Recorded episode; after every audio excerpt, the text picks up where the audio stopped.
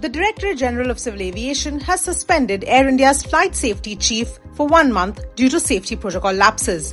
DGCA's inspection team conducted a thorough evaluation on July 25th and 26th, covering internal audits, accident prevention measures, and technical manpower availability. The review exposed significant deficiencies in Air India's accident prevention procedures and compliance with stipulated technical staffing levels in the approved flight safety manual and civil aviation requirements.